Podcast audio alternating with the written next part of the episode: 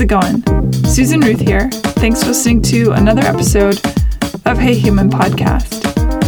This is episode 203, and I sat down with Tony Kim. He and his fiancee, Lauren Holiday, actually both came over a couple months back, interviewed them on the same evening, but I decided to split the conversations up. So Lauren was last week, and this week is Tony with episode 203. I'm fascinated by couples who both have their, you know, everybody brings their own story to the table. We've all experienced our own thing, had our own traumas and our own triumphs. And then we come together and suddenly there's this other person that's had their triumphs and traumas, and we have to figure out how to make it all work out.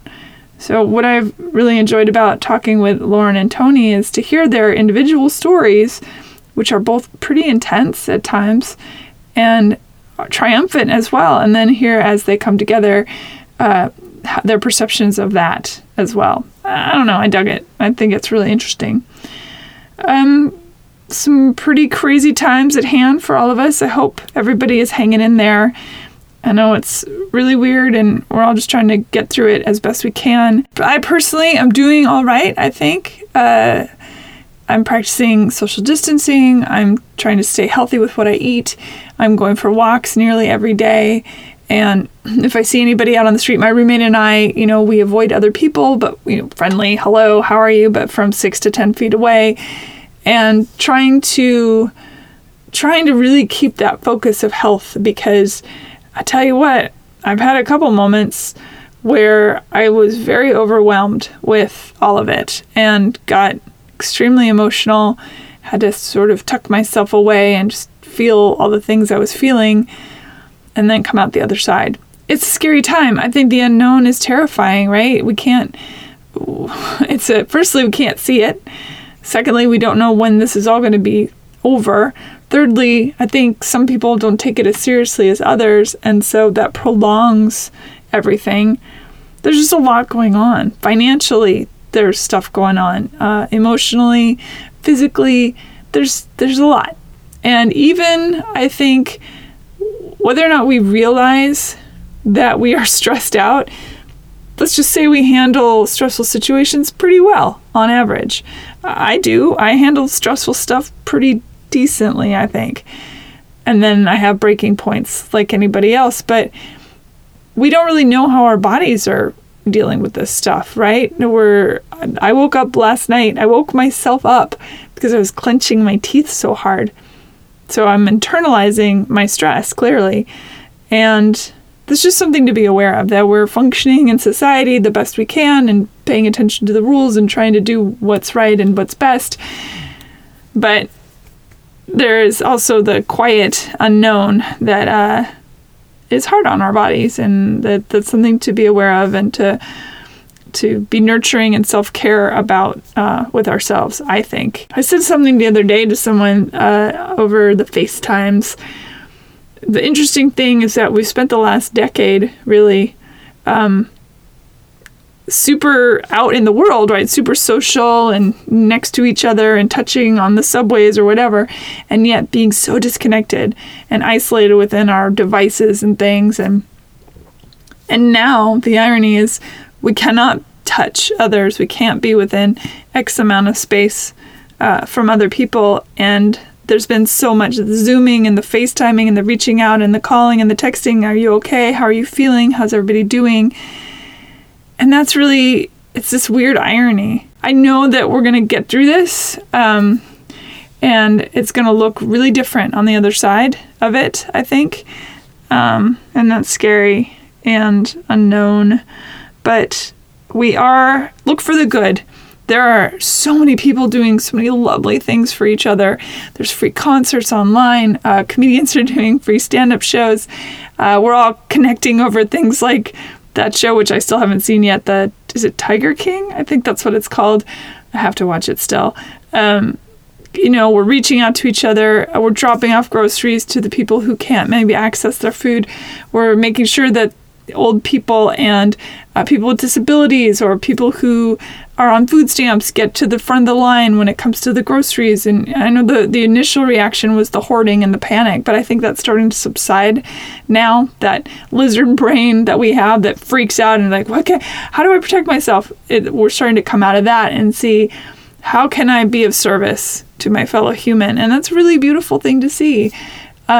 Focus on the good. There's a lot of good going on. I'm trying to post stuff on my Hey Human Podcast Facebook page of anything I see that's really wonderful. And to be honest, I'm just going to all the good news sites that I can find, the Tank's Good News and various Yahoo news groups that are good news and that kind of thing, and taking those and sticking them on there because we need good news.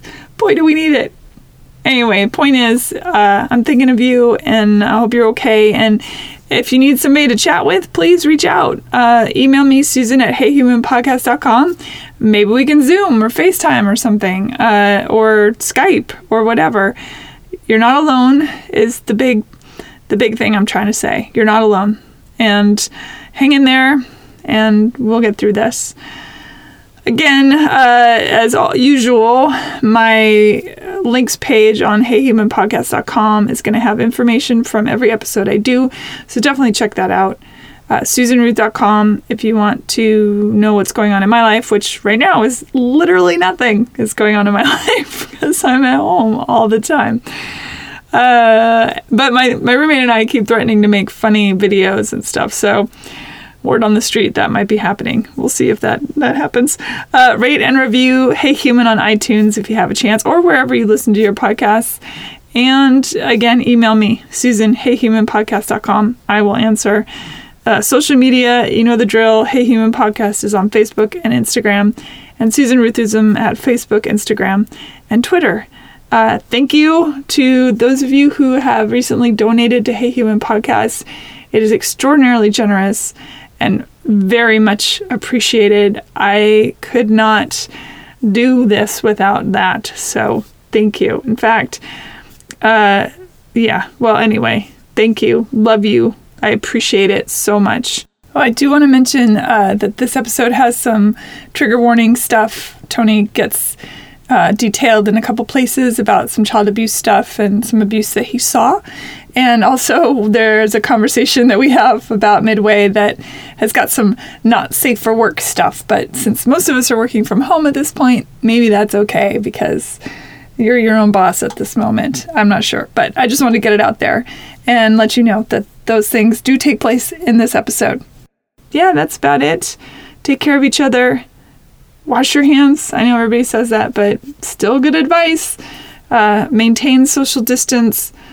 But you can still be emotionally right there. 1 inch apart with emotional distance.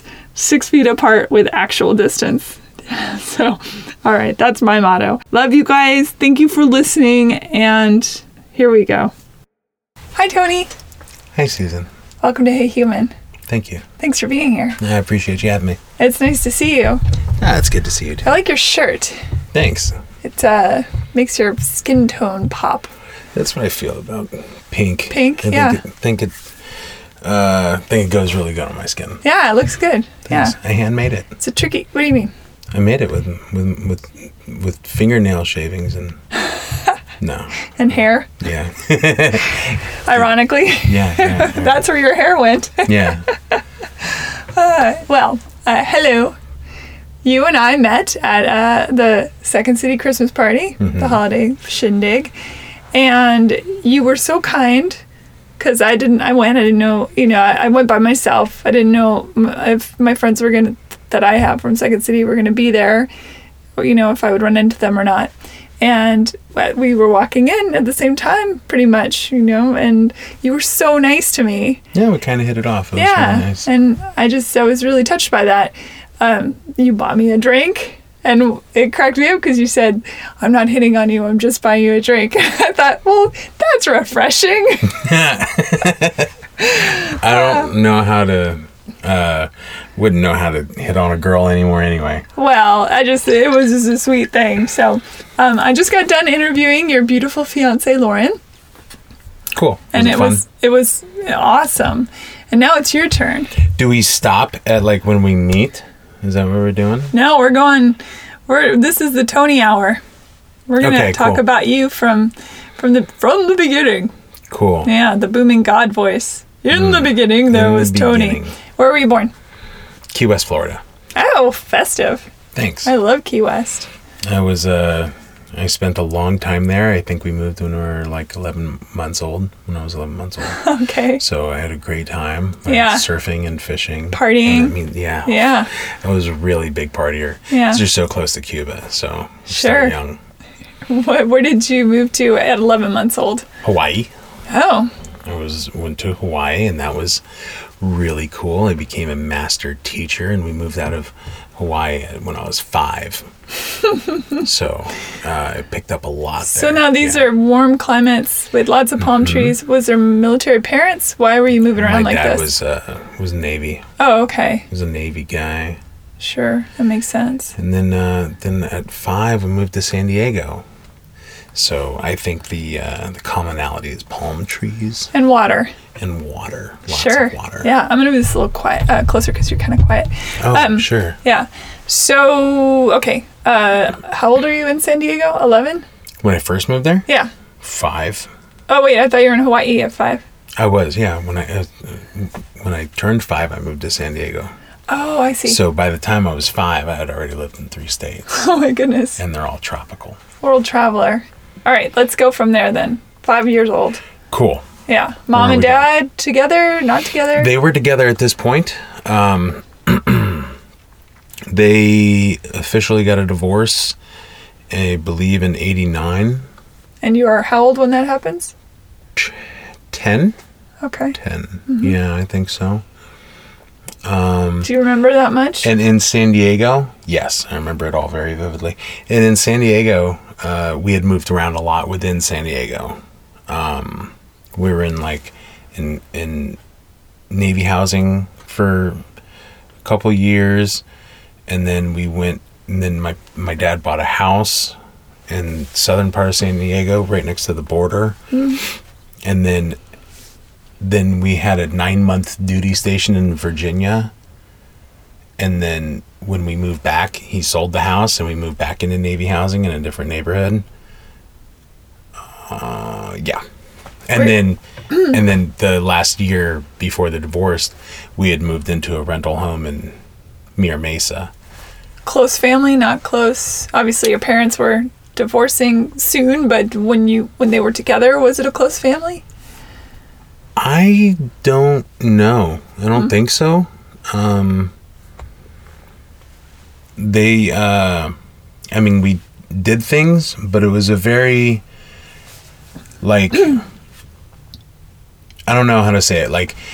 All of our food was boxed foods, and we only went to vacations in basically Las Vegas and Disneyland a lot. Did you siblings? Yeah, I had 2 brothers. So it was a very, I guess, manufactured kind of familyness, because my dad was also in the Navy, so he was gone a lot as well. Mm-hmm. Where are you in the birth order of the brothers and sisters? I was the youngest. Okay. So 2 brothers. And they're both half brothers. They have a different father. Mm-hmm. So, they were 10 years older than me, so I wasn't very close with them either. And my mother had a lot of mental issues, so we weren't very close. You and your mother? Yeah. What were her issues? Well, when she had passed away, a few years ago, she was diagnosed with something called schizoaffectoid, which was an extreme form of schizophrenia, I believe. Schizophrenia meaning she heard voices and things. She talked to herself a lot and to other things. That's all I knew, because I... Was she violent? Yes, she was extremely violent. Toward you or in general? All both. All, okay. Yeah. Is that why the divorce happened, or...? Yeah, I think so. I think that's largely all of it. Because we were all very abused. She... by her or both parents? Her. Well, sometimes... my dad would beat my older brothers under direction of her. So It was kind of a weird thing. Yeah. And at 9, 8, 7, 10, how are you coping with this? I played a lot of video games and read a lot of books. Played with my toys. One thing my father imparted into me very well, I guess. I don't know. Was the importance of school. So I focused on school a lot. Cartoons. What happened when they got divorced? That was a really messy time because my mother, since she had come to America from Korea, had never had a job. She had been impregnated when she was 17, something like that, in Korea during the 60s, which was very backwater back then, to my belief. And then brought over by her first husband, and then he left her, and I guess that's where she kind of fell apart a little bit. Also because he had raped her. So that kind of... As a husband, he had raped her, or before they got... Or that's how she got pregnant? This is what my aunt told me. So he had raped her when she was a child. Or not child, but teenager 17. And she got pregnant. And then they got married because of a family arrangement in order to save the family honor kind of thing. Mm-hmm. And then... he brought her to America, and then 3 months after she gave birth to the oldest brother, she was pregnant again with my second brother. So usually that sort of arrangement isn't voluntary. People aren't pregnant right after they give birth, usually. So... That must have been a really weird relationship then with your older siblings and your mom. I was not very close with my oldest brother at all. My middle brother, we got along really well. Hmm. Still? Yeah. Yeah. Yeah, he's a pretty good guy. Okay, so when your parents get divorced, you're 10, and things hit the fan because your mom hasn't the coping skills? Yeah, so she didn't know what she was going to do. She completely fell apart. My dad... basically paid 6 months rent on the house that we were in and gave her like $1,000 and said, bye. I'm living with my girlfriend now. And, you know, and of course now knowing even in the messed up situation it is, but, you know, if they had gone to court over this, there would probably have been alimony, but that wouldn't have really taken care of her. And I don't know if a dude should pay alimony for being beaten for 10 years, you know, regardless of her situation. So it's a really delicate balance as far as trying to figure out the morality of who deserves what, when, where, and why. So your dad beat her? No, she beat him. She beat him? Yeah. That's rare, huh? Yeah. It was super, super, super rare. Especially in the 80s. Mm. Like, you know... I'm probably the only one. That's it. The only one what? Whose mom beat everybody instead of the dad abusing everyone. Yeah, I'm sure they're out there. You're probably not the only one. No, I'm going to claim it now. Yeah, probably not the only one. But it's a rare situation. And to be honest... But your dad left you, yes? I haven't heard anyone else with that. But your dad was willing to leave you behind with your mother? Yes. Didn't? Oof. Yeah, that was nuts. So she kind of lost her the last bits of sanity that she had left, and really got very abusive from there. And then was it physical, mental, and sexual? Was it just no, just physical? Really, just physical because mentally she wasn't really there. Mm. So. It was just physical abuse. Mm-hmm. We shouldn't say just. I said just, and I'm thinking that's probably not the right. Yeah, because it's pretty. It's like I got off easy. Yeah, it's intense. Yeah, yeah. But yeah, that's. Oh, I'm clinking in my eyes. No, that's fine. No, that's what you get for giving me ice. Ice water is comes with its price. So yeah, that she, during our last few months, she was very, very abusive during that time. And I mean, the abuse level was really extreme, even on like a lot of story levels. How do you mean? Like one day when I woke up, I was like 6 or 7 years old, and I woke up on a Saturday morning, and I was just going to go get up and watch cartoons and pour a bowl of cereal. So I got up and I go to the kitchen, and my mom is standing over my dad with a knife, and he's sitting at a table, at the kitchen table, with his hand splayed out, just like spread out on a cutting board, and her hand with the knife was over it, and his pants were down to his ankles, and 8 clothesline clips, wooden clothesline clips, were attached to his dick and his balls all over the place, like in different spots, you know? And he's crying, and she's looking very nuts, and like, so that's the morning picture I woke up to. Holy shit. And that sort of situation was pretty common. I mean, so she was a sexual sadist. No, because honestly, that has... I don't know what... Well, I mean, I have no fucking idea what that was about. No idea. But it was definitely nothing sexual. There's nothing sexual. It was more about putting his manhood or his manliness or something, his maleness, under pain or pressure. Is your dad Korean? No, he was white. Is he still alive? Yeah, I think so. Oh. I haven't talked to him in 18 years. Mm. So, yeah, it was definitely nothing sexual. You know, this is the only time that ever happened. So, that's good. It was a really weird situation. Did you get your cereal? No. I had... he begged me to remove the clothesline clips from him, because he wasn't allowed to. So I did, and then I went back to bed. Whoa. That's out of a crazy-ass movie or something, you know? Yeah. There's some... You know, I think it's normal. I'm curious, when you would go to school and hang out with your friends at school and things, and this is your normal, and their normal is... Well, since it was my normal, it wasn't anything that I brought up to my friends. Mm. Mm-hmm. Because we never talked about our parents. How did you self-soothe through all this stuff? How did you keep from going crazy? I'm sure I did a little bit. Mm. And especially in my teenage years, I did a lot of stupid shit. But like drugs?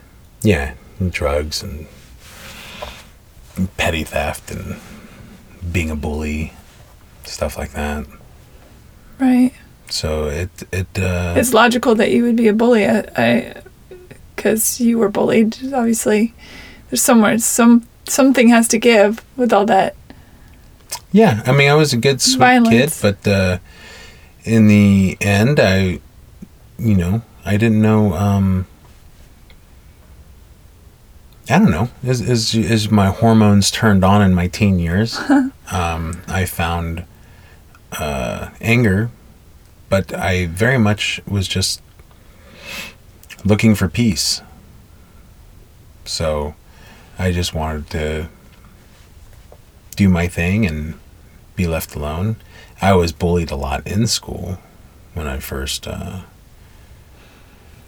pre 14 years old. Were you taken away from your parents, from your mom, after the divorce?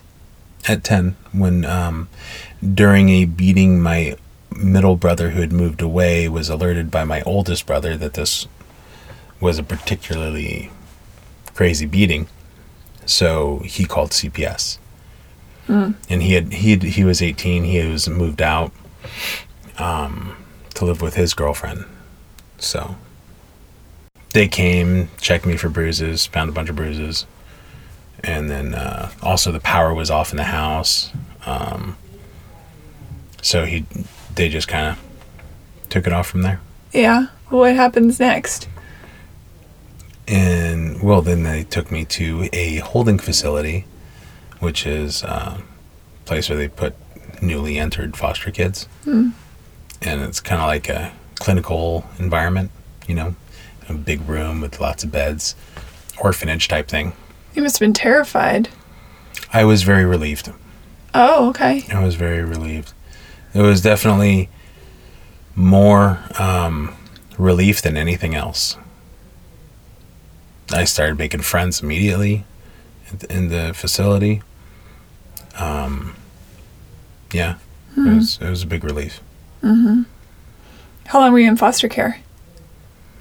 From 10 to 17.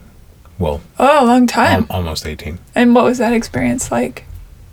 I don't know. It was up and down. Like, as I remember each home. Let's start with the first one. The first home was like 2 months long. It was a short-term home. And it was a very old couple. And they wanted me to call them Grandma and Grandpa, which I was very uncomfortable with.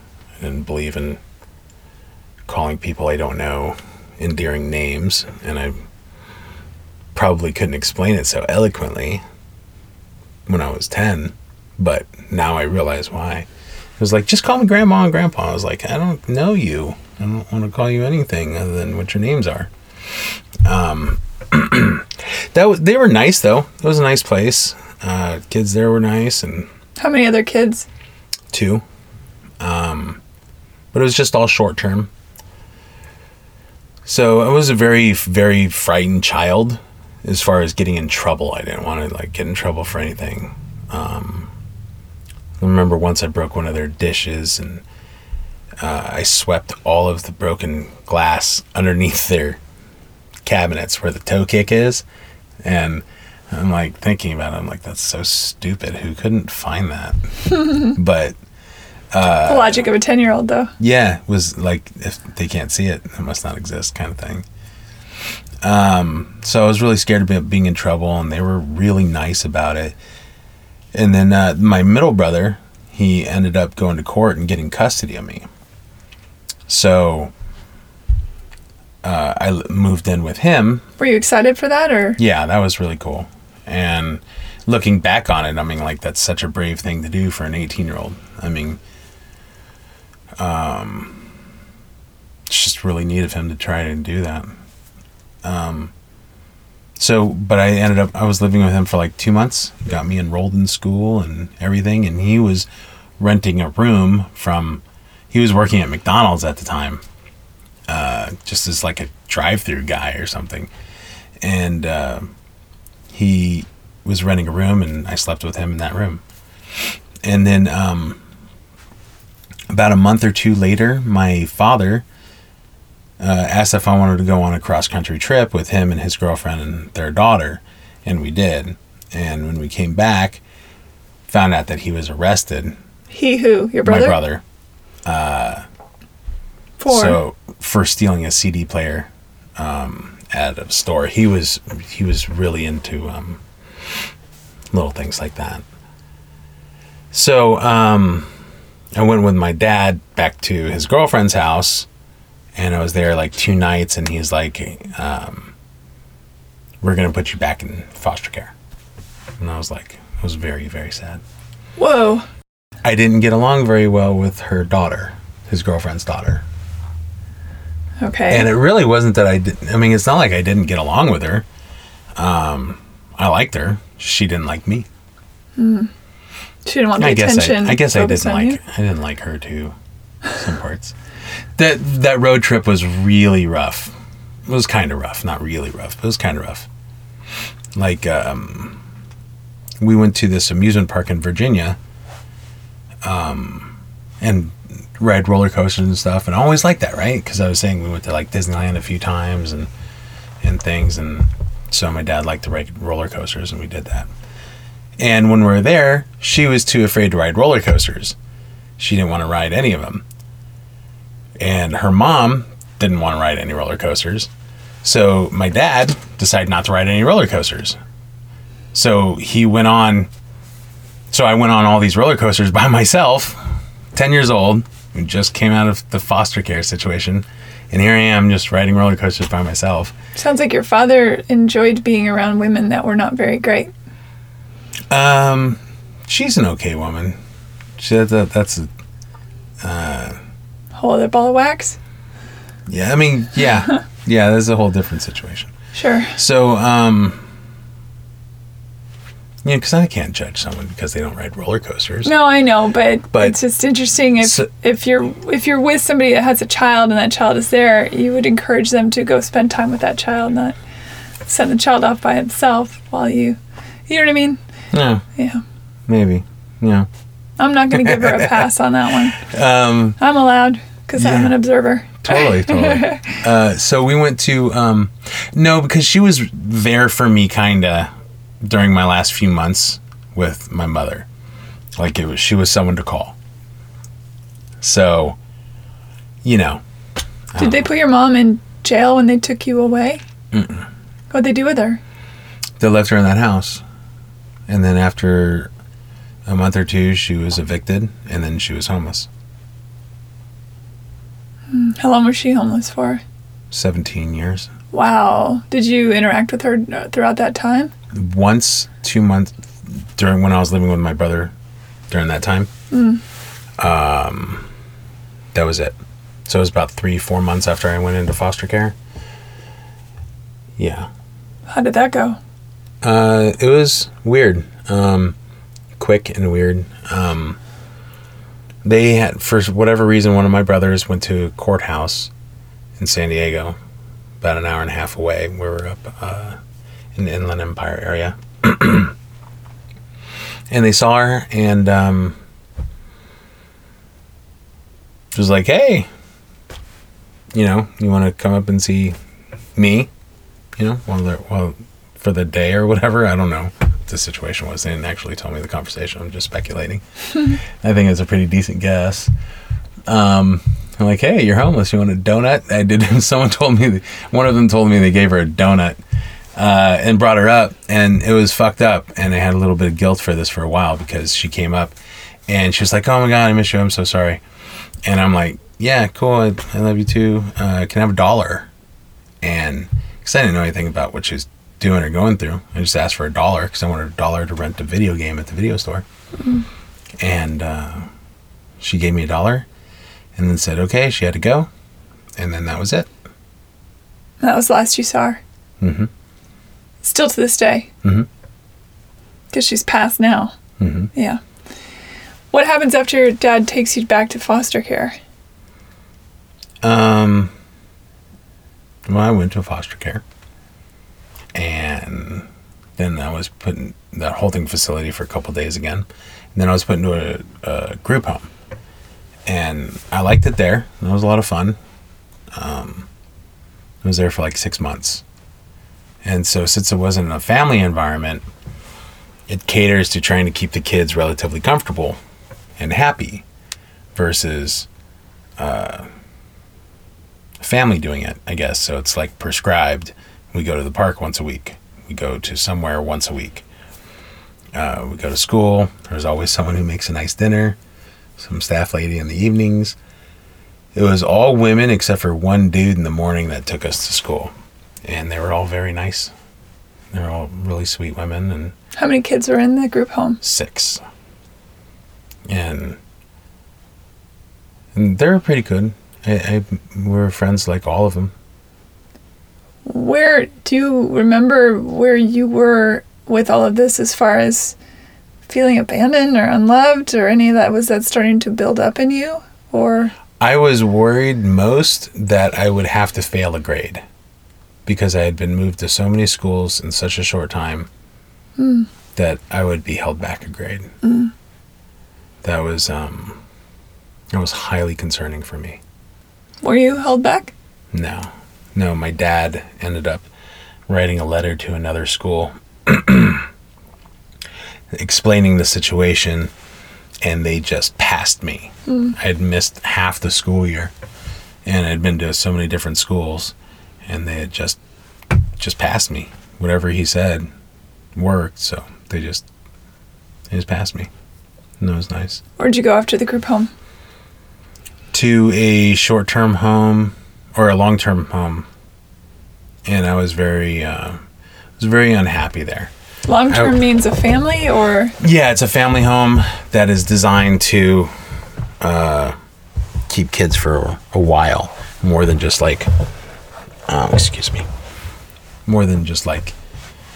there's no prospect of a family member coming to get you or being adopted out or anything. So you were, for all intents and purposes, probably going to be there until you're 18. And that was not my favorite place. How come? They were very strictly religious, but I felt like there was a lot of hypocrisy to it. And the place made me feel uncomfortable. Were there other kids there? They would say there was 4 other kids plus one of their own. And they would, and I didn't really get along with everyone there. It was very, like, a contentious one-upsmanship environment amongst the children, and always trying to prove who's, like, the best-behaved kid or whatever. And how old are you in this home? 12. And... so when you're in a house like that where it's not comfortable and you don't feel like you should be there, do you have a voice to say? A little bit, not too much. Of some sort? You have your social worker that's assigned to you by the state. Mm-hmm. And I told her repeatedly that I didn't like it there. Mm-hmm. But they wanted me to keep trying it out, and eventually the situation just kind of broke, and they let me go, and they moved me to another foster home. So that was nice. What was the next one like? That one I was there from like 12 and a half to when I graduated high school. That was a really, really good place, and I was very lucky to be there. Group or a family home? It was a family home. How many kids? 1 other foster kid, and then there was like this family friend kid that was always there, because of someone. The foster mom was friends with this other lady, and her son would come over all the time. How are you developing your identity at this point? Because for children... I was not. You weren't, okay. There was no identity. Mm. There was no social skill development. There was, I was very behind socially. I didn't know how to act around women.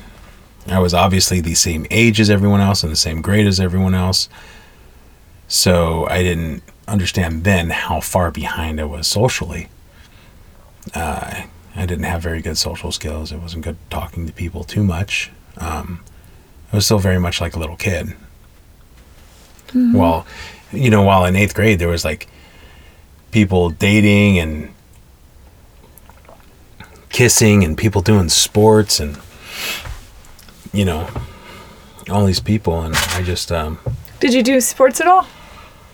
I did a little bit of martial arts when I was living with my parents, and then a little baseball for 6 months when I was actually in that short term, or that one home that I didn't like. Mm. Were you a little guy? Because you're a solid guy now. You mean as a kid? Mm-hmm. Was I like small? No, mm-hmm. I was pretty chubby. I was a chubby kid. Mm-hmm. I didn't really turn into this until I was like 18. Mm. Mm-hmm. I was a late bloomer. Me too. When you hit 18, what happened? I was accepted at San Diego State based off of grades, SAT kinda. I had 1,100 back when it was like 1,600 was max, so that was pretty good. And then the foster care thing. So I had half scholarships and grants and half loans. Oh, so they give scholarships to foster kids. Yeah. That's great. Yeah, if you get accepted to a college, primarily through FAFSA. So FAFSA, financial aid, federal scholarship. Works for me. I'm pretty sure that's not what it means. But we'll get the acronym sorted later. Yeah, but in FAFSA, you go to college, you always apply for FAFSA. All colleges have a FAFSA office. Mm. And what did you want to study at the time? I was majoring in computer science. and drugs. What kind of drugs? All of them. Did you have a fave? Anyone I could get. Yeah, it's pretty much at that point in my life. I was smoking a lot of weed, and I did a lot of not weed. Like the opposite of weed. Like heroin, like meth. No. Just a lot of powders. Cocaines and things. Yeah, a lot of powdery things. Is there more than one powdery thing? Cocaine and crystal meth. Crystal meth. Is that okay? I wasn't sure if you smoked that or weed. No, you can actually smoke that or shoot it up or snort it. It's really versatile. Yeah, it's versatile. I think it's really underappreciated. I feel like the PR people on meth have not been getting the word out. Because most people who do take meth, and there's a lot of people currently prescribed meth, right, is you could swallow it. So, there's 4 different methods of ingestion for that. Mm-hmm. And they should lead with that. Most popularly, it's swallowed. But they don't sell it as meth. They always give it a clever scientific name. Like Adderall. Like Adderall or something like that. Yeah. And, but a little known fun fact about meth is it was the most widely prescribed drug in the 70s. It was for over 30 different clinical disorders. Mm. Yeah, I was a quote-unquote hyperactive child, and the doctors wanted to put me on Adderall, and my mother refused them. They said nope. Thankfully, she... Yeah, that's really nice of her. Yeah. They... I'm pretty sure that is where the whole just take a pill to cure it kind of mentality came from. Mm-hmm. Leftovers from the 50s probably. And well, yeah, it was meth, because meth was just during the mid to late 60s. Mm. It was prescribed all over the place. Mother's Little Helper, it was called. Mm, yeah. And then they changed it in the 70s and 80s and became a slightly watered down version of it. And those were called diet pills. Mm-hmm. So Fexedrin. What were they all had like Fenfen. They all had pho words. Yeah, there was a lot of that. There was because it was from ephedrine, and ephedrine was in a lot of shit. It was in. What did you like about it? That you just have endless energy. That's probably what everyone likes about it. Okay. That's what, Where were you getting the money to pay for it? Did you have a job? Yeah, I was working. Yeah. Okay, so you go to school, go to college. And I dropped out because I just stopped going, basically. You weren't into it. So I went for 3 months the first semester and a couple days the second semester. And then I had to... Then I got booted and they made me repay all my... Oh, fuck. Scholarship and loan money. How'd that go? I qualified for a very highly rated top secret program in the military, and they gave me lots of bonuses, and I used all of those to pay all that off. When did you decide to join the military? That's sort of jumping. Let's jump to that. Where you drop out of college, you are taking drugs. This was about a year later. A year later? Were you taking drugs when you decided to go into the military? No. No, what made you quit then? Why did you stop? It was on a 1-year stint. Okay. That's pretty short for a drug addict. I would say that's short, yeah. That's not bad. Did it just placate what needed to be placated, or did you make a conscious effort, like, I want to join the military, therefore I have to be sober? No, definitely not that. I think it was just, it was a mix of things. One was girl. 2 was... girl. Not being involved with the same people that helped get me involved into that section of life. Mm-hmm. So it's probably a good thing. Why military? Because I knew that I needed to do something with my life, and I had failed college. So had you been arrested at all? No. No, I have not. No. Okay. I was a good boy. Well, you're smarter than the average bear, my guess is. I didn't get caught. Get caught, exactly. I didn't get caught for anything. There's a couple of close calls. How did you pick the military's branch that you went into? I was most familiar with the Navy. My foster dad was also in the Navy, so between my father, him, it was the one I was most familiar with. And you went into the nuclear program? Yeah. That's awesome. Yeah, it was pretty cool. Did they throw you in a sub and sink you under the water for a while? No, I was in a carrier. Oh, okay. I didn't want to go. My father was on submarines, so I've done a lot of cruises and stuff. I understood what it was like, and I didn't know what an aircraft carrier would be like. So. How long did you serve? Just 3 years. Yeah, I remember when we met and we had that long conversation during the party. We talked about the concept of thank you for your service. And I've asked other military people about this before, because I've read all these articles where people say, don't thank me for my service. It makes me uncomfortable. And you seem to kind of have that a little bit. I think thanking you for your service is a very... All right, so it's a balance, right? Because we should never treat people how they were treated when they come back from Vietnam. Regardless, I understand there was a lot of fucking crazy shit that happened in Vietnam or whatever. I wasn't there, but people do some crazy shit when they're under stress. And there's no stress like the stress that you read about that happened over there. And when they came back, these guys needed support. They needed some fucking... They needed a lot of shit. A lot of stuff, yeah. And as do all, I don't know. And that's the other side of it, is everybody needs some support. I mean, can you imagine what a day is like being a bus driver in L.A.? It's just nuts. So I mean, everybody in the military, but I get what you're saying with that too. Yeah, everybody. Because we put people through, and I've mentioned this before for people that have listened to this podcast for a while, is that, you know, we put people through a boot camp to prepare them for military service, but we don't unboot camp them. We don't put them through a program that helps deprogram all the programming. Right. And, which is grossly unfair. And if you think about it in a logical sort of manner, the military is meant to protect the people, and the people are giving the military a purpose. So there should be that co-equal thinking. You know what I mean? Mm-hmm. Like say if you had a society of just a military, how dumb would that be? Like, fascinating though. You know, like otherwise, but you would have, you would have nothing to do. There'd be nothing to do. It's just one big military. What are we protecting? Nothing. Ourselves, right? You'd have to there'd be a military within the military, because it would go awry, I'm sure. There's got to be a dystopian novel about that somewhere. Oh, I'm sure there is. Yeah. Yeah. So it might be on one of these shelves. so for people to thank me, it's nice, I guess, but you don't thank anyone else for their service. It's not commonplace in the society to... I like to thank teachers. When I hear that someone's a teacher, I say thank you for your service, because I think that's a hell of a job. But yeah, I completely agree. But it's that phrase. Yeah. That phrase, thank you for your service. Right. Everyone is providing... Makes sense. A service that is essential. Mm. Whether you're the trash guy, the mailman, someone making food, everyone is providing an essential service. Everyone deserves the phrase, thank you for your service. Mm. Yet I'm the only one to receive that phrase. And I believe that I should receive that phrase for a lot of other things that I've done in my life that I don't get that phrase for. Mm. So it's a weird thing, you know.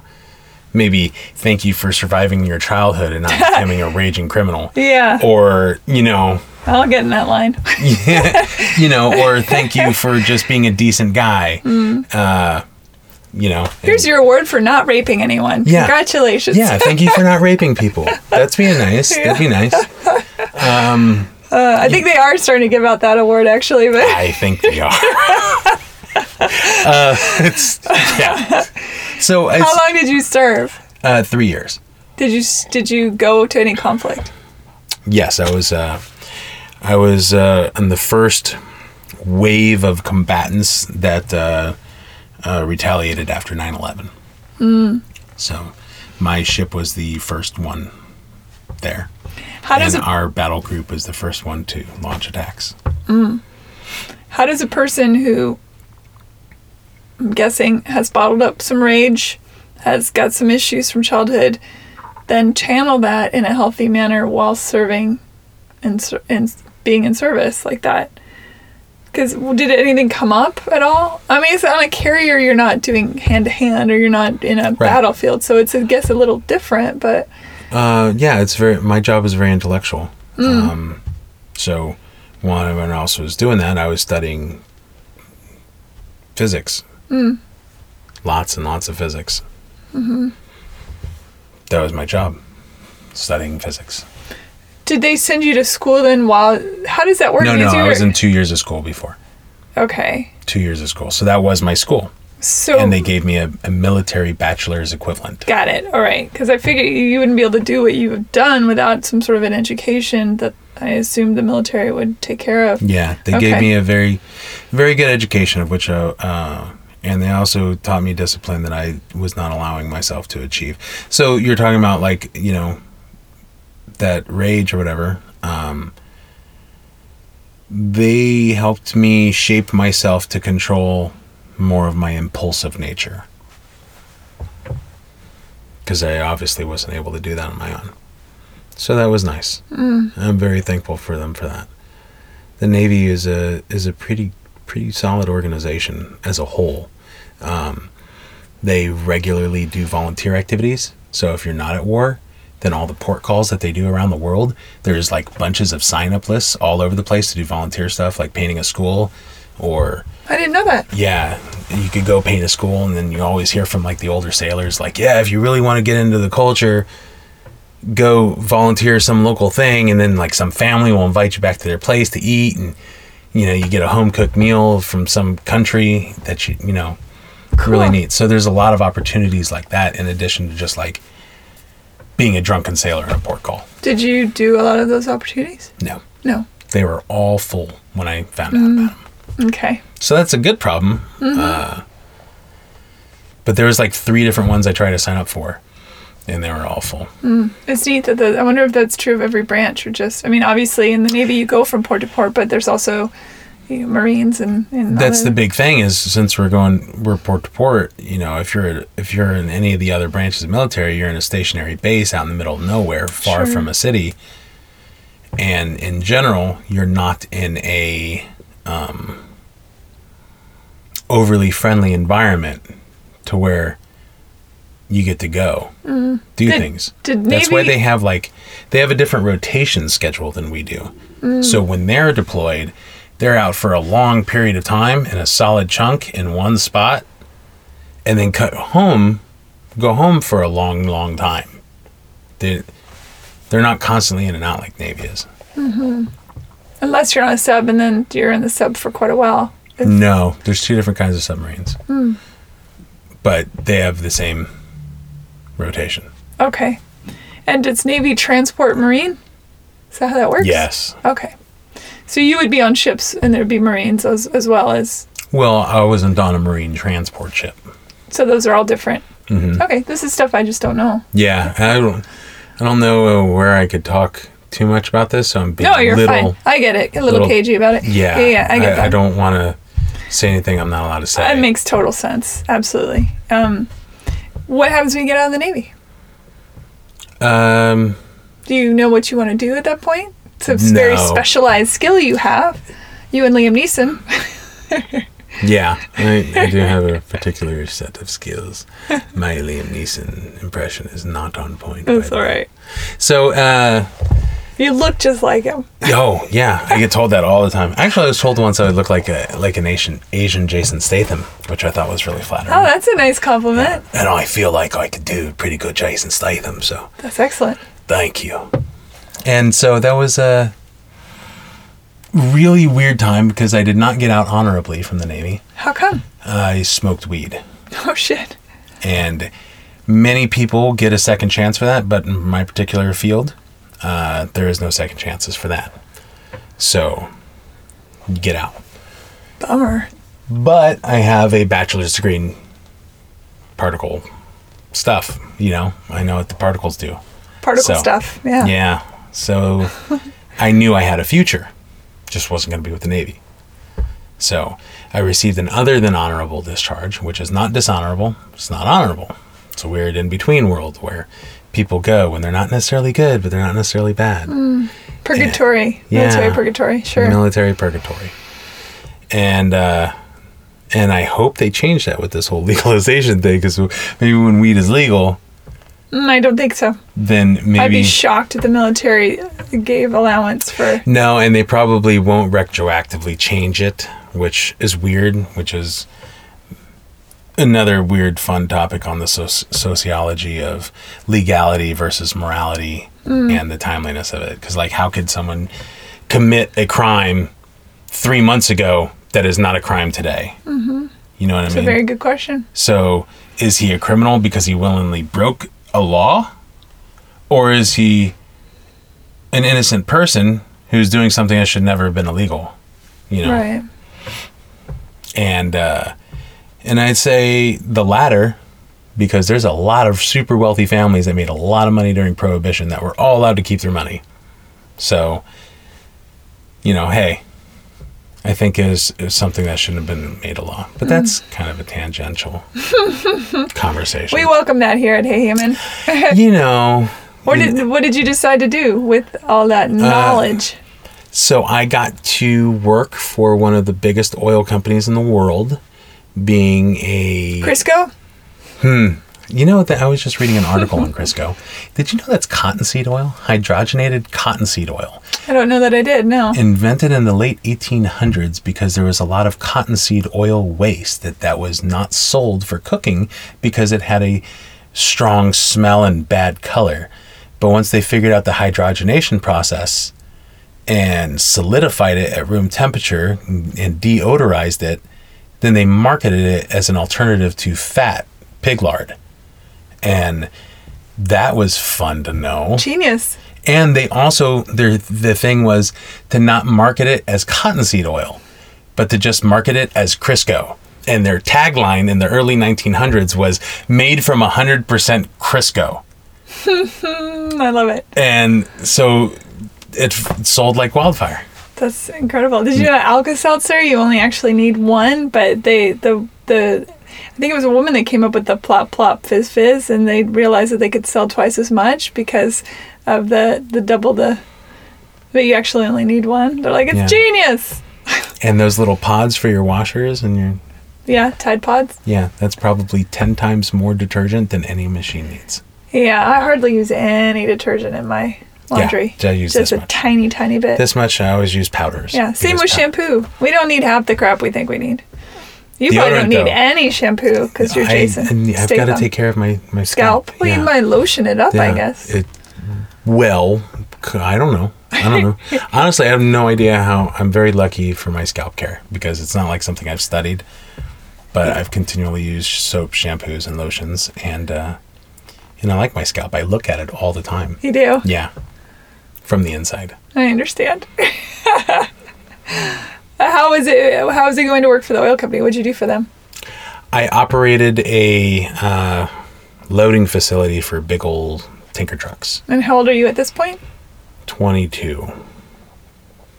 Okay. So you stuck around there for a while? I was there for like a year and a half. Mm-hmm. Are you aimless? Yeah, I'm pretty aimless. Like, I've got this great education, and I've got these great skills, and I've got this drive to succeed, but I don't know really what I want to do. I really want to take it easy. That's really what I wanted to do at that point in my life. I didn't want to work hard. I felt very entitled to an easier life because I had been through so much up to this point. I had been fighting way more than the average person, I would say. Mm. And looking back, I know that that's what I was feeling. I was done with fighting to survive. So, that was part of the Navy thing. I really enjoyed it when I was in it, I was really not that excited about the war thing. That kind of changed my whole thing. That's why I kind of stopped being into it. So that, it's a very tough thing. And some people are in this country are going to hate me for that. And some people are going to love me for it. I just, my daughter was born during the war, and I was not excited to be on this crazy war rotation schedule. Were you married? Were you dating? What was up with that? Yeah, I was married. Who did you marry? Now you skipped that one. You didn't ask me that question. Okay. We have to, I'm all only responding. That's not true, because then I wouldn't talk about cottonseed oil. All right, tell me who you married. There is a lot of details that we have to skip over because we have to progress in the story. I get it, sure. But I am curious. I married this girl when I was 19. I met her when I was 18, a couple months after I was 18. And she was actually dating my roommate at the time. And then one night I was chilling with her and her friend, and they both approached me and expressed their interest in me. Threesome? You know, they kind of... Or dating. Yeah, they just both wanted to date me. Okay. I ended up having a threesome with her friend, which is another story. And I had a threesome with the other girl on a later part in her life, which is another story. But... You are good at math, though, so we could get there if you want to. Thank you so much. Thank you. Now I've got six people, I think. But there's only... It's six people, but it's really four people. It wasn't...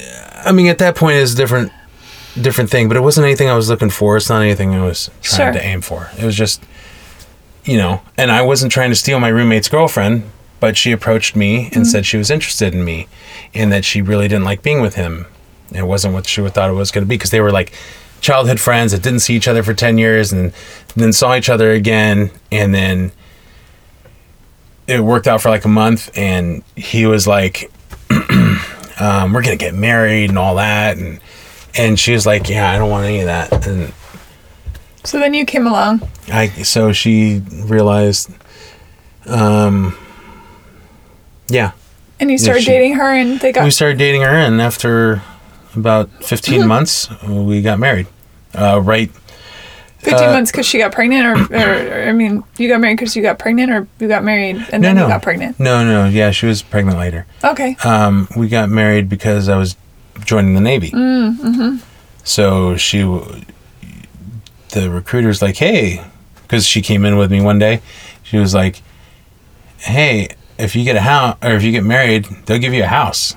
And I'm like, what? Okay. Because the plan was I'd finish my schooling, visit during my in between the school times, and then if we're still together after I get out of the Navy, then we'll get married. And they offered us a house. And so we got into the car, and I'm like, so, you want to get married? She's like, yeah. So we got married.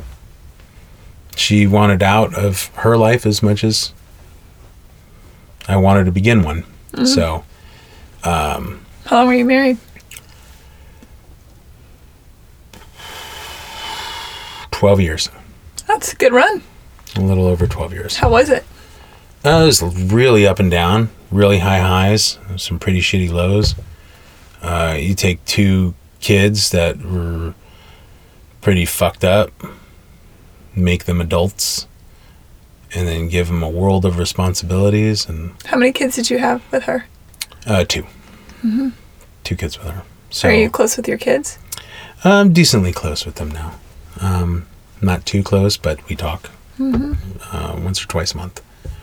So... Not as often as I'd like. So these are different than the son I met? Yes. Okay. The son you met was a girl I was dating while I was a senior in high school. Oh, wow. Okay. And then she got pregnant. You have potent sperm, my friend.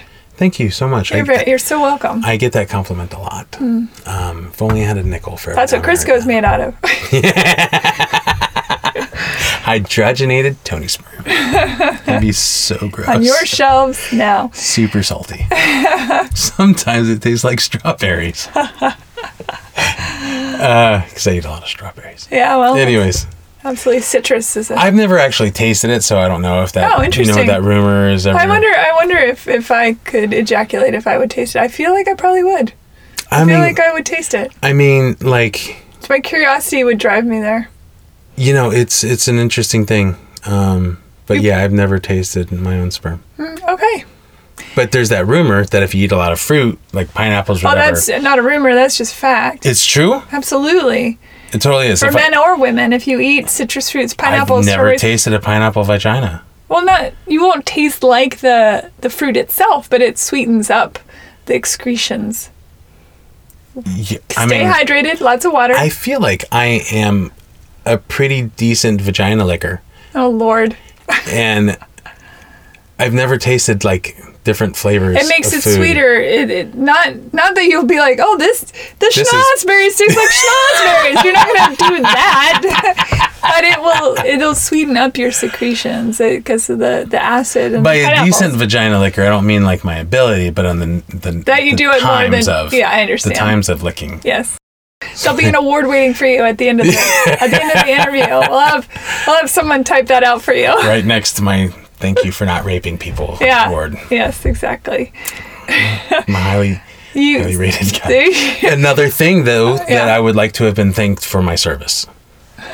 Vagina licking. Yeah, it just, I don't know why vagina licking sounds so grotesque, and cunnilingus sounds so much, it sounds like Italian. Because it's Latin. So, it's Latin thing. So much faster. Better. But going downtown. Well, there's so many. I don't like euphemisms spending like that. Spending time in Texas. How's Florida treating you? Never heard of any of those. There's a lot of state-oriented sexual innuendos. Travel down the Mississippi River lately? That's right. I think that might be the butt. That's butt stuff. Oh, yeah, of course. Why wouldn't it be? Oh, my goodness. All right. You are married. You 12 years together. You have 2 children. You get a divorce. Are you in San Diego at this point? When I got out of the Navy? No, when you get out of your marriage. Yes. Okay. When I'm out of my marriage, I had moved back to San Diego, as a matter of fact. And is this around the time you meet Lauren? No, that'd be so weird. I wouldn't do that. What do you mean? To date someone right after a divorce? A lot of people do that. I know, I did it too. But it wasn't with Lauren. When did you start? She said that you started doing stand-up. When did you start doing that? I started doing stand-up in August of 2010. How long after your divorce then? Remember that like it was in August of 2010. Yeah. How long after? Wait, what year? You were in 10 months. 10 months, okay. Yeah, 10 months after that. Was that your healing mechanism or just... No, because I started stand-up before I was divorced. Oh, okay. So it's not like... And I found my love for it and my passion for that particular art form then. So I don't, it was there and it helped me when I was going through my divorce, but it wasn't like, there was no conditional aspect to my entertainment career. Mm-hmm. There was nothing conditional about it. I found it. I loved it. I did it. Mm. And what didn't cause my divorce didn't help me get over my divorce. Okay. It helped me meet other girls. Yeah. That's. Well, that's how you met Lauren. That's how I met Lauren. I met her 1.5 years after my divorce. Okay. And you, did you know who you were at that point?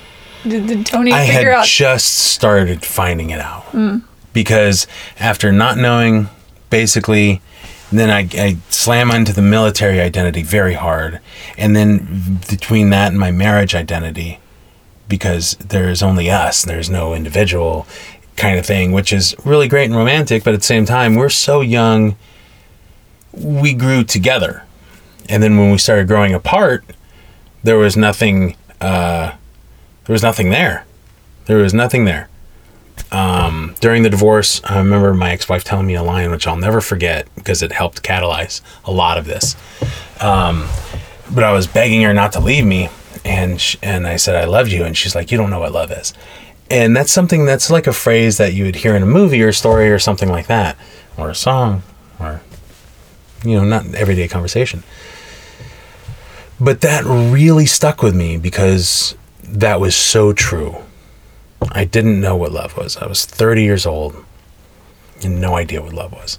At least not the kind of like true love. I love my life. I love my comfort. I love not having to worry about what my next year was going to look like because of whatever. I don't know. But I didn't know. So that was along with my self-identity was identifying that because shortly, what really catalyzed it, honestly, wasn't when she said it that it hit me. It was the first girl I dated. And after about... Post-divorce? Yeah.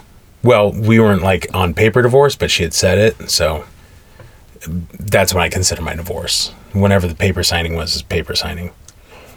But about a month later, I was dating this one girl. Met her at a comedy club. She was a waitress there. And really, really gorgeous young girl. And I was just super stoked by the situation. And after one night of making out in her car for 30 minutes... The next day, I told her I loved her. And she was like, I can never love you.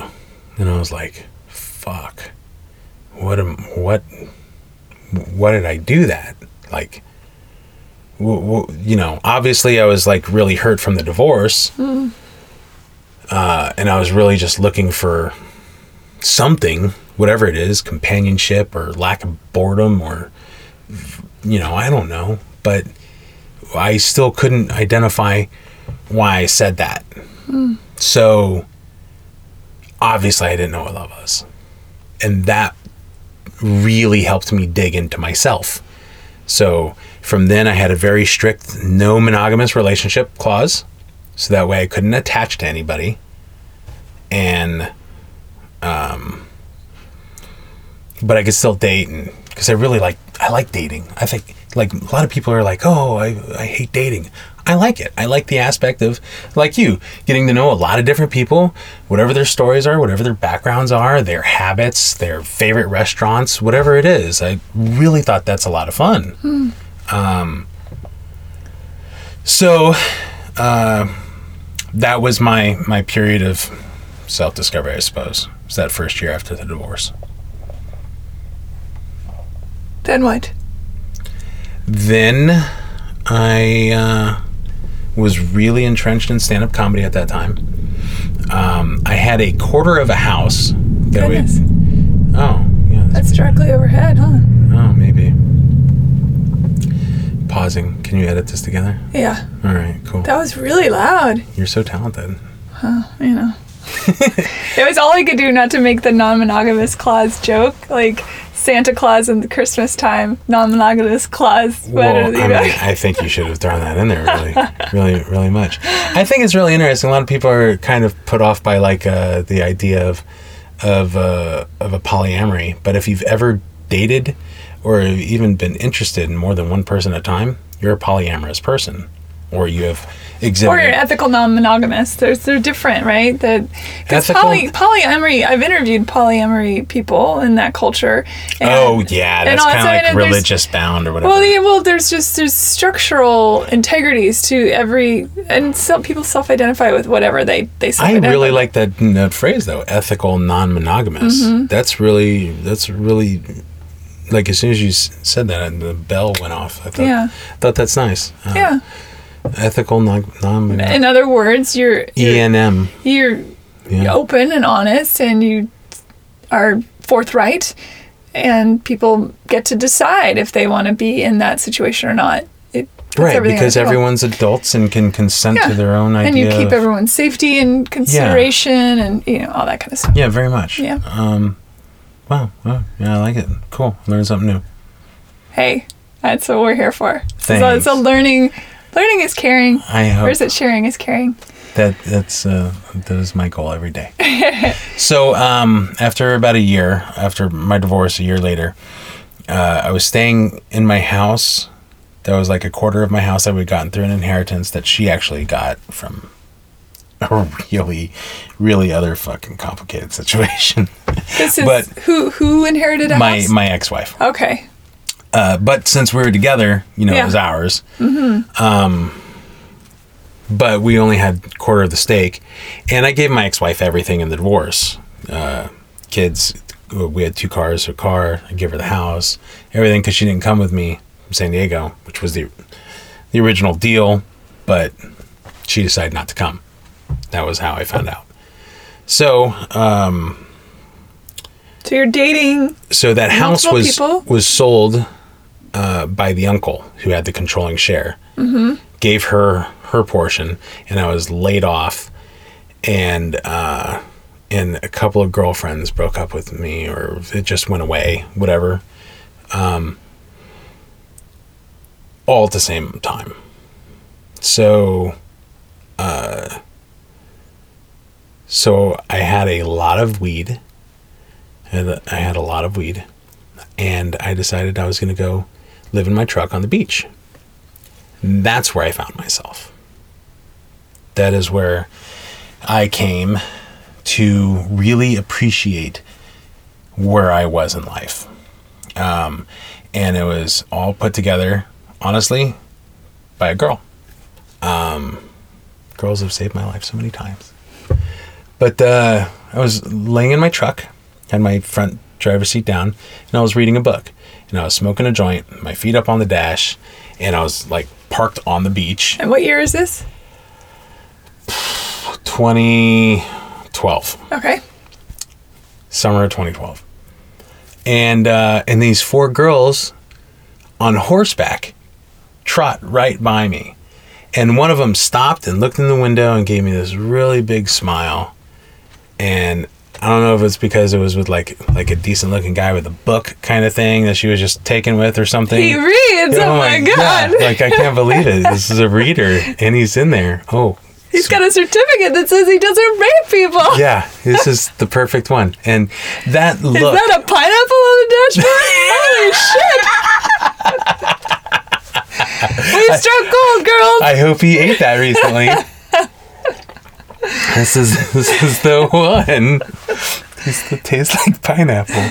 So that look changed my life. Here I am.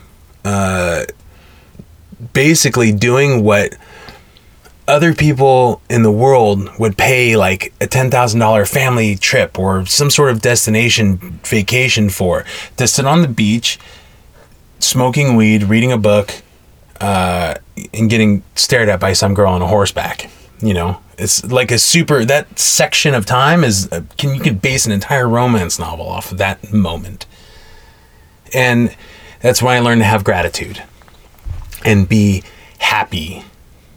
Like, it was just an amazing, amazing moment.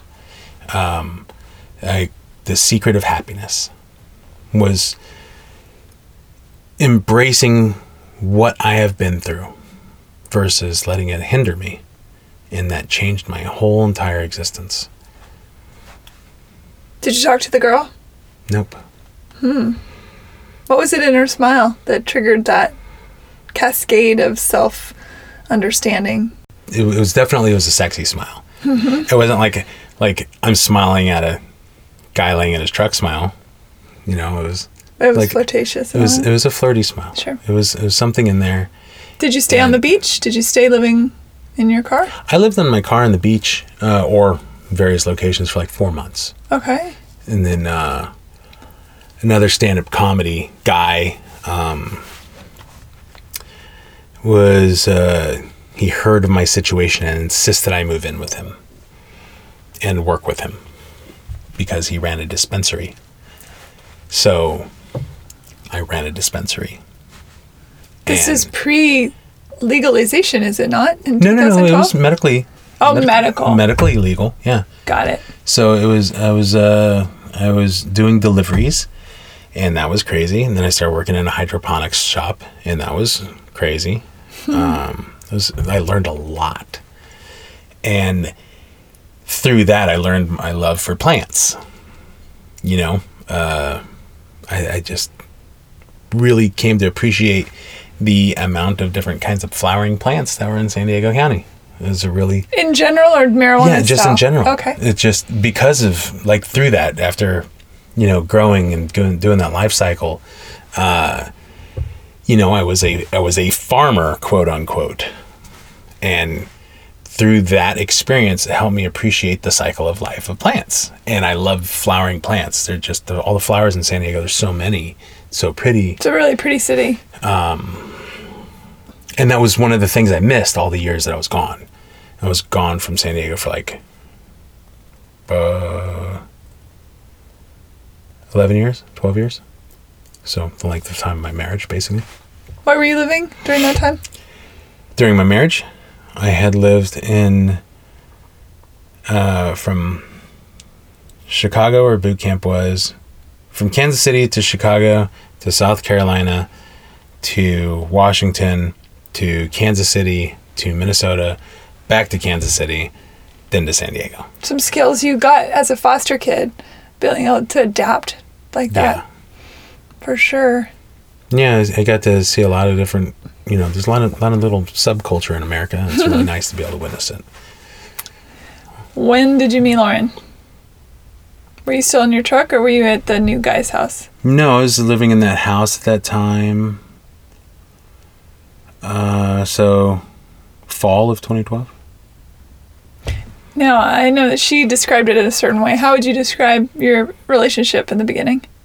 The relationship? Just how you... Or the meeting? The meeting and how you interacted with each other. Well, the first time I met her, I was like, oh, there's a lesbian girl. Probably not going to date her. She was with a girl who was very, very butch. I don't know why I said two varies. She's butch. There's probably a sliding scale of butchness. There's a sliding scale of all things, so. I'm sure, yeah. But she was like, she's introduced by a friend, like, hey, this is Lauren. Hi. And then that was it. And then... and you were running around the same scene, the comic. Yeah, I had some pretty decent success. I was running a comedy club. I was actually helping manage a friend's comedy career, getting him booked because he had such a weird act that he couldn't book himself. What was the act? He, amongst other things, did this really hilarious Hitler impression. It was really funny.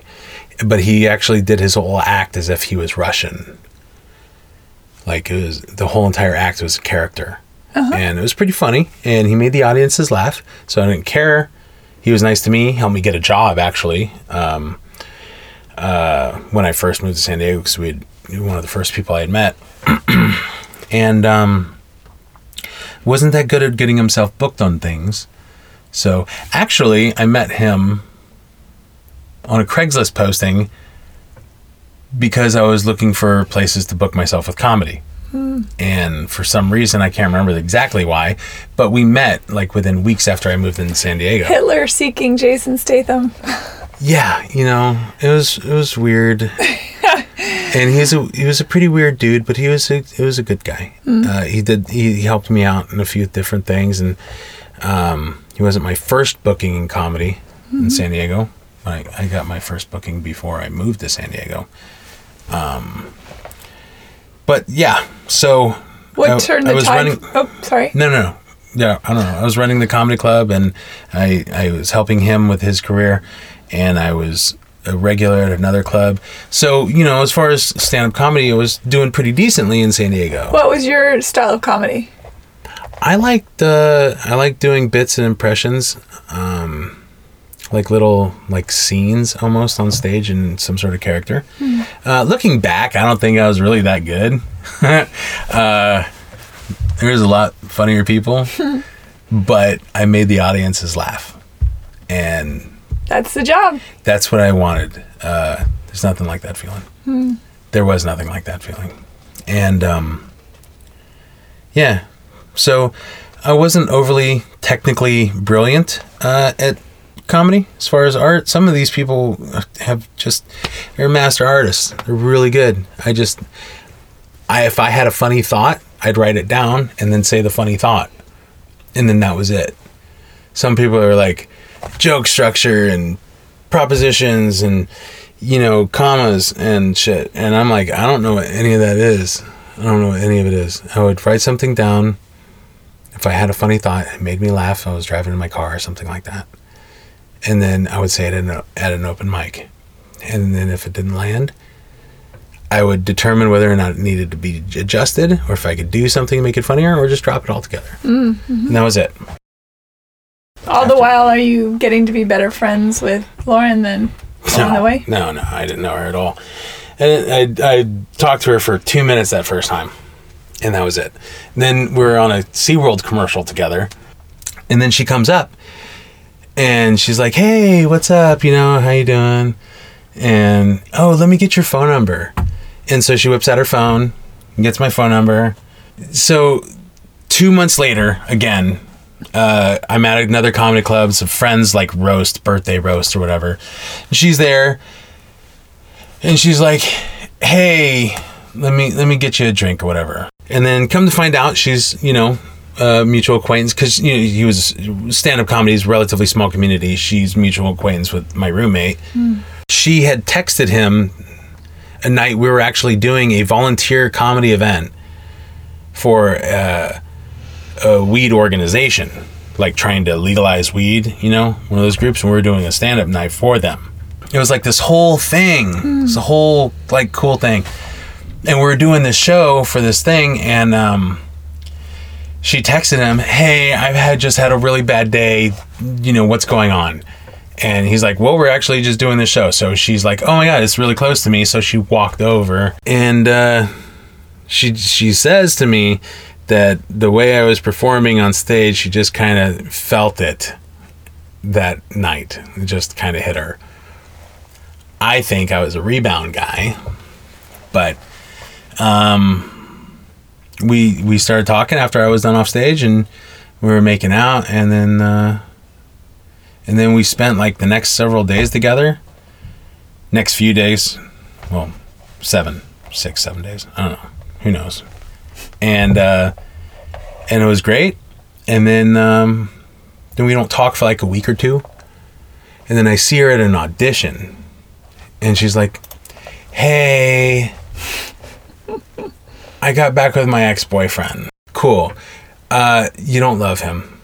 You don't want to be with him. I'm not saying you need to be with me, but if none of this was true, you wouldn't let me do this." And I reached up and I kissed her in the middle of the audition line. And it was a nice long kiss. She didn't pull away. And then 2 days later, she texted me. She's like, "Hey, I broke up with my boyfriend." I was like, "Cool. Well, you know, see you around." And kind of we're seeing each other. I was seeing other people. And, after about a month and a half dating, I didn't talk to her for like 3 weeks. And then I went up and did a show up in Oakland for a weed convention thing. What was it called? HempCon. Big weed convention thing. So silly. It was a lot of fun. I did 3 HempCons. And the cool thing is they give you a lot of stuff. It was a really crazy gig, and I got back, and she was like, "Hey, I saw this guy one night," and I was like, "What?" And she's like, "Well, you didn't call me for 3 weeks, and I didn't know what was up." And I was like, felt something," and I was like, "Okay, let's exclusively date." So that's when I stopped seeing other girls. And, cause I never felt anything. Always the thing was cause I always told everyone I dated, I'm non-exclusive, but if we're together, then I promise, then, you know, that's our time, right? I'm not going to be like with you, but talking to this girl, texting her or whatever. So, you know, I always felt fine with it, but with her, this moment I felt really like, okay, I'm gonna give it just a shot. And then yeah. How long were you two together? And then you started to have what I would call, I suppose, messaging, things starting to come into focus for you, your awakening, as it were. So stuff that I'm just I'm you guys jumping. Talked about that. Well, we talked about that at dinner that night. Okay. And I want to jump ahead a little bit because I wanted to establish that you two came together, and anyone listening, Lauren's episode is going to come out first. And then we're on 2 separate episodes. You're on 2 separate episodes. So Lauren's episode will come out first, and then the following week will be your episode, this episode.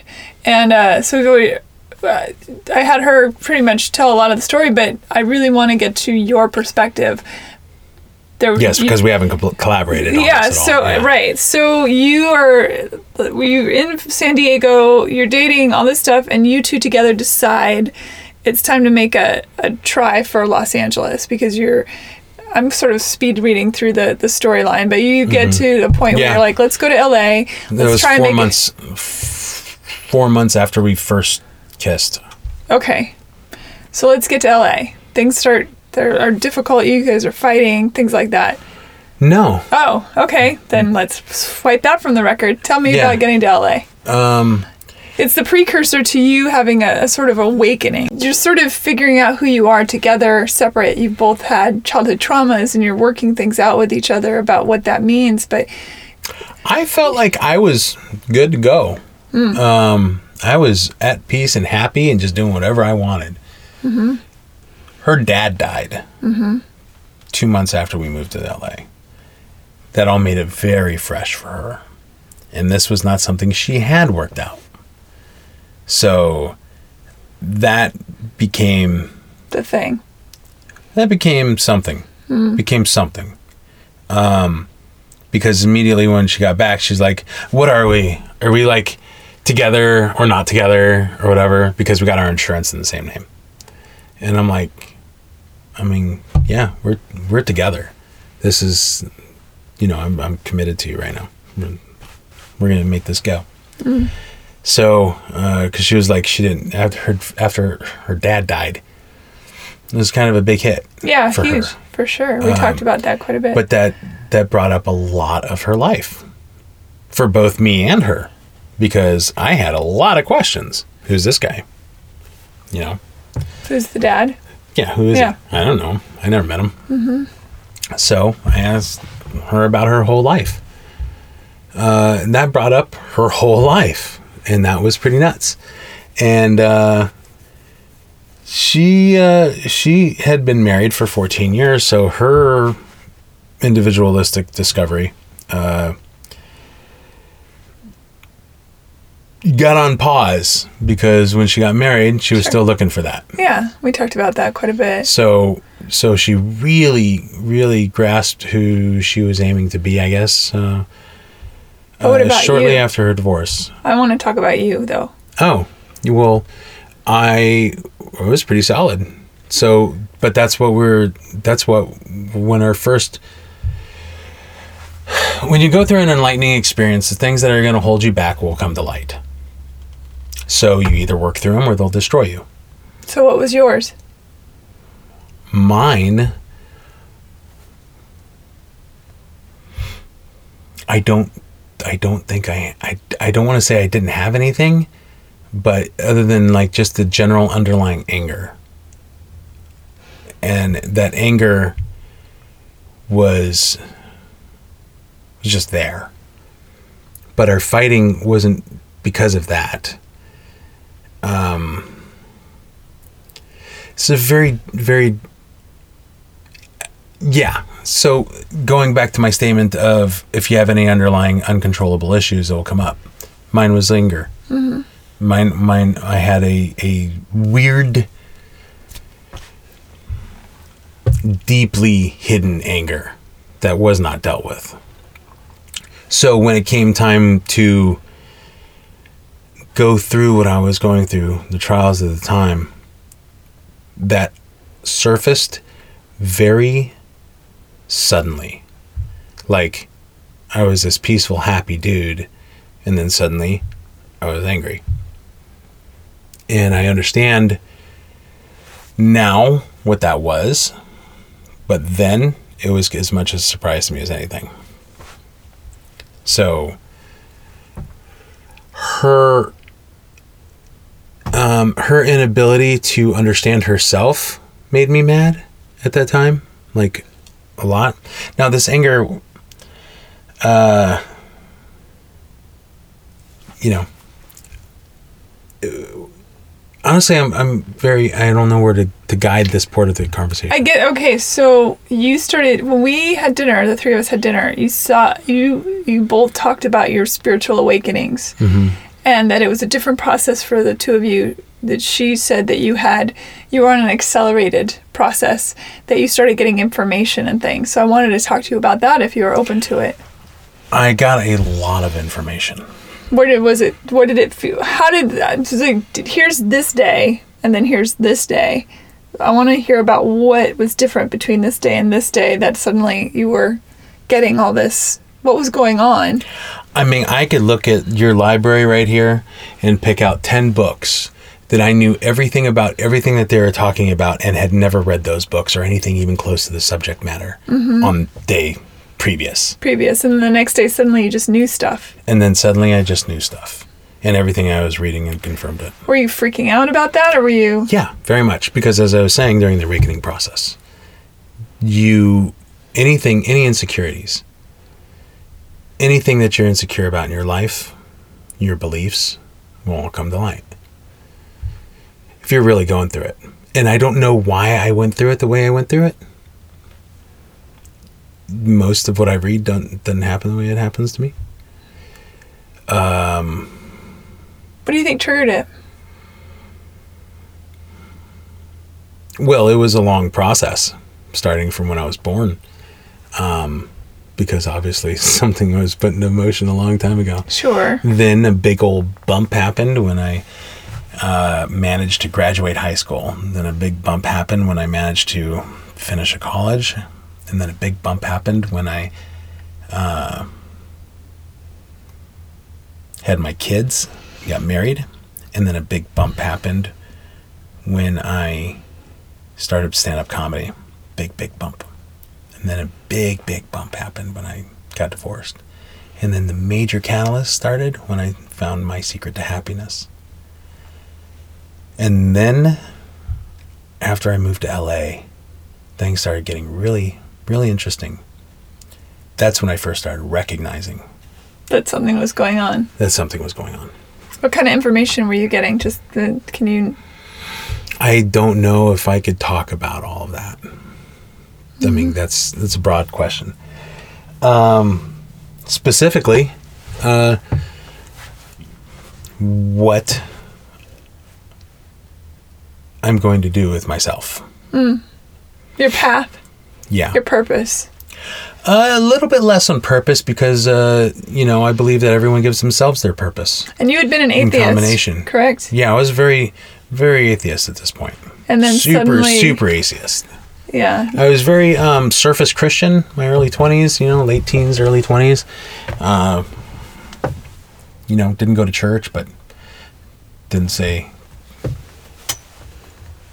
Lord's name in vain kind of thing. Hmm. Started becoming atheist around mid-20s. And now I like to say I study everything as much as I have time. I'm a dabbler in studying. I just like to study things. Mm-hmm.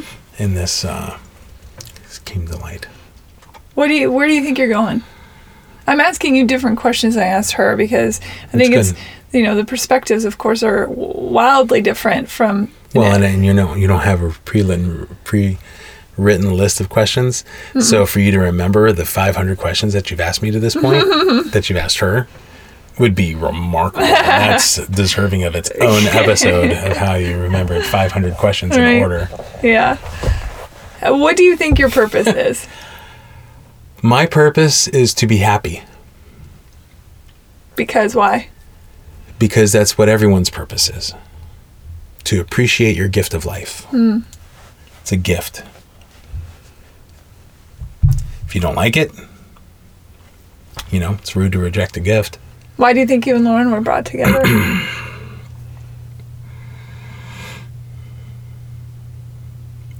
To create a synergistic energy format at which that is a highly implausible situation in its formation, coming from a yin and yang of two different perspectives. Mm-hmm. To see if they can coexist in harmony. How's it working out? Perfectly. Mm-hmm. But in the beginning, there was a lot of not working perfectly, of the awakening and recognizing that. Part of it was, were we being forced together? Part of it was dealing with our own selves, her childhood and everything really, really came out really hard. Sudden mistrust, sudden, lack of personal, identity all came out very quickly after her dad died. And then a month later, this process began. So, it sounds nuts, but the thing is it is all nuts. It's all super nuts, and I'm so glad to be a part of it. It's an interesting world. What does sacred geometry mean to you? Everything. Can you talk about that a little bit? Sacred geometry. Well, I'm not a master at it, but there's a bunch of numbers and there's a bunch of shapes, and it's the basis of everything that is. Math, talking from a more technical point of view, I'd like to say scientific, but I don't think I'm a scientist. Math, I believe, is the original language of everything,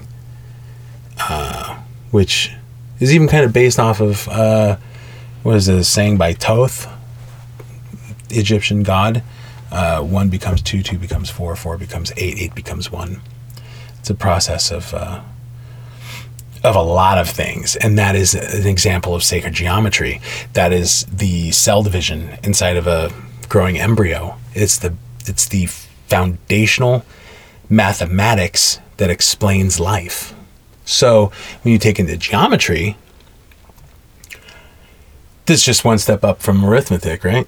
Mm. You know, it's explaining more of the shapes and patterns and colors and things like that, like the overlap of cabbage leaves, or the shape of a spiral galaxy, or everything. The math is the same.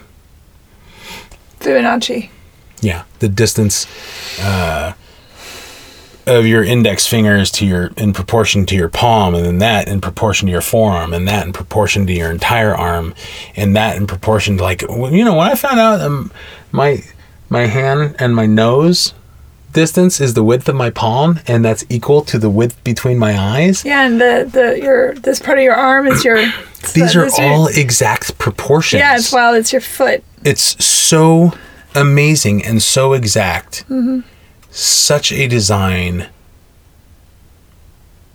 is just, it's just jaw-dropping, the magnitude of the perfection that it is. Is that what, excuse me, is that what brought you back to a space where you believe in something bigger than yourself, to go from atheism to then realizing the mathematics of the universe, then to come back around? And you could go either way. You could say that's just the science, it's everything is technical and explainable, and then for you to then go past that and come back to a place of sacred.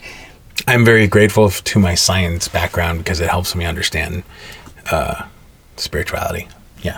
It's an interesting thing to say. Some might find that to be a conundrum. Well, yeah, because that same person probably doesn't understand the intricacies of particle physics. I mean, if I was to explain half of the crap of nuclear interactions with matter, that's just as, you know, ununderstandable to the same person. Well, but then again, there's a lot of atheist scientists out there. Of course there is. But there's a lot of... And science is its own religion. Yes, it sure is. Because I guess instead of looking at the... They're looking at individual particles, and physics itself as God, instead of the whole, which is fine because, you know, 3,000 years ago, they were doing just the sun. You know, so it went from the medium to the tiny to the big, you know, whatever. It's all the same.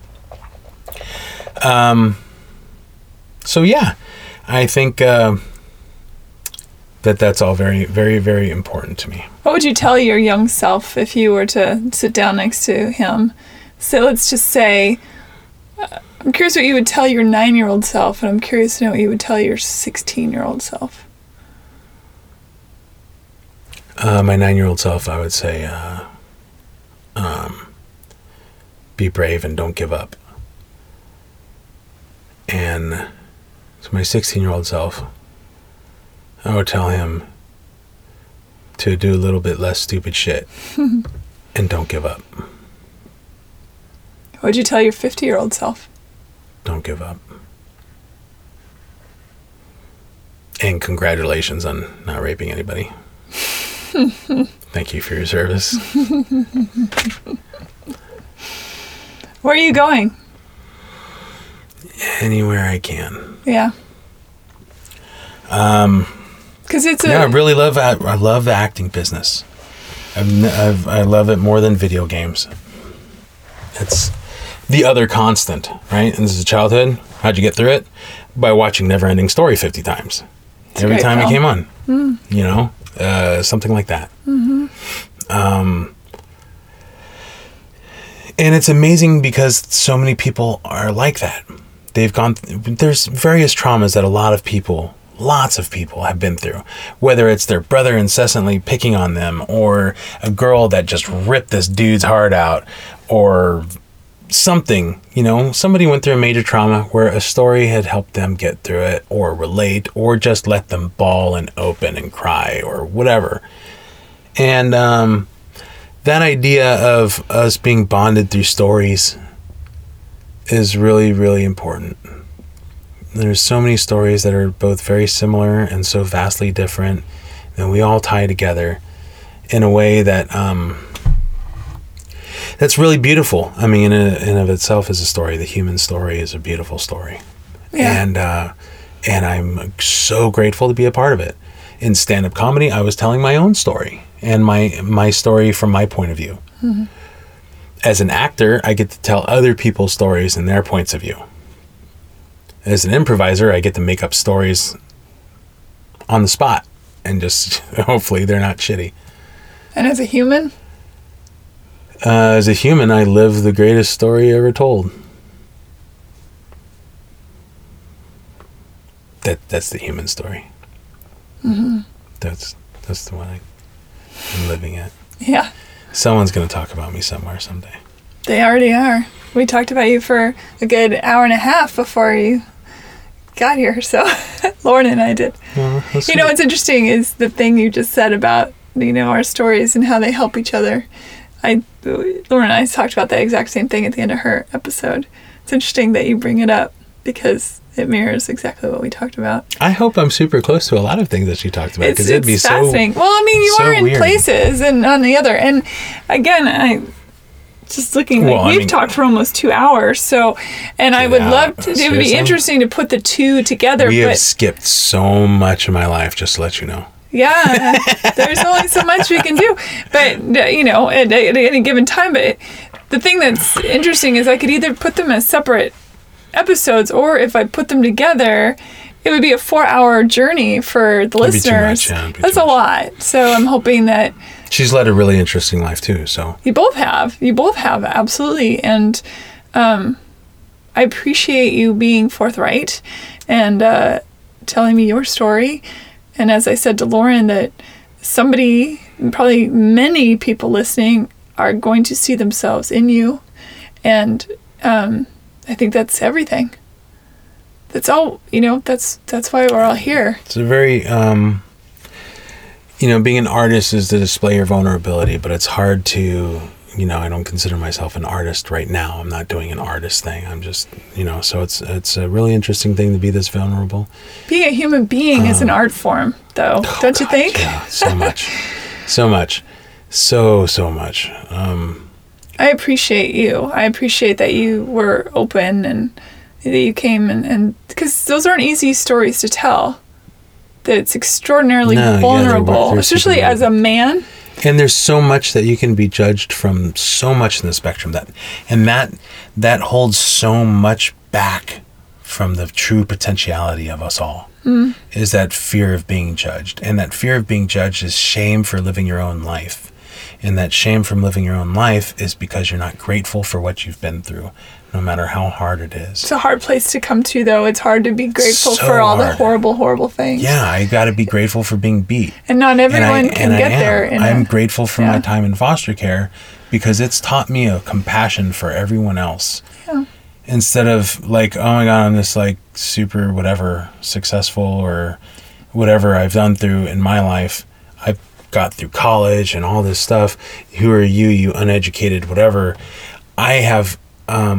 there's a lot of different avenues that one can have a superiority complex over, and there's a lot of different avenues of which you can have compassion for one another and realize that none of us are any more or less important than anyone else. Sometimes somebody plays a role that's essential for that moment, and then somebody else plays a role that's essential for that moment, but they're not more or less important than each other. Of course. Unless you're talking about Kirk or Picard. Picard is obviously way better than Kirk. Freaking love Picard. And both of them are... Kirk has his place. Yeah, Kirk has his place. He's great. He needed to be there for when he was.